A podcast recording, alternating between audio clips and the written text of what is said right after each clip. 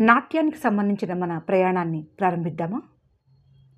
ముందుగా ఎటువంటి విఘ్నాలు రాకుండా గణనాయకుని ప్రార్థిద్దాం. వక్రతుండ మహాకాయ కోటి సూర్య సమప్రభ నిర్విఘ్నం కురుమే దేవ సర్వకార్యేషు సర్వదా. The Lord Ganesha he removes all obstacles.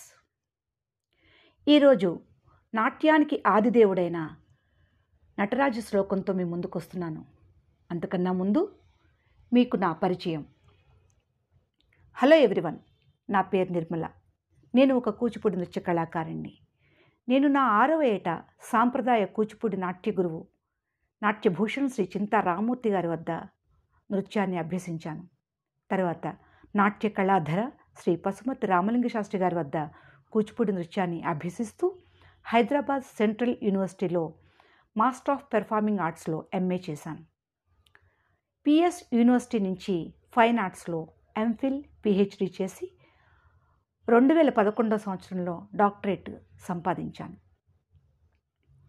నేను దాదాపుగా కొన్ని వేల ప్రదర్శనలు దేశ విదేశాల్లో US Europe Gulf countries Singapore Malaysia Mauritius మొదలైన దేశాల్లో కూచిపూడి నృత్యకళను విశ్వవ్యాప్తం చేయడానికి నా వంతు కృషి చేశాను.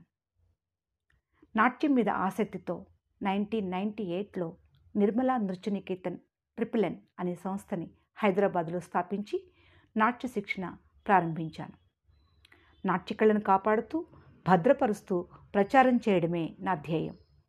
Protect preserve and promote our Indian art. ఇక శ్లోకంలోకి వస్తే ఆంగికం భువనం యస్య వాచికం సర్వవాంగ్మయం.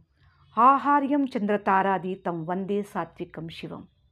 ఈ శ్లోకార్థం ఈ సమస్త భూమండలాన్ని తన ఆంగికంగా అంటే తన శరీరంగా కలిగినటువంటి వాడు.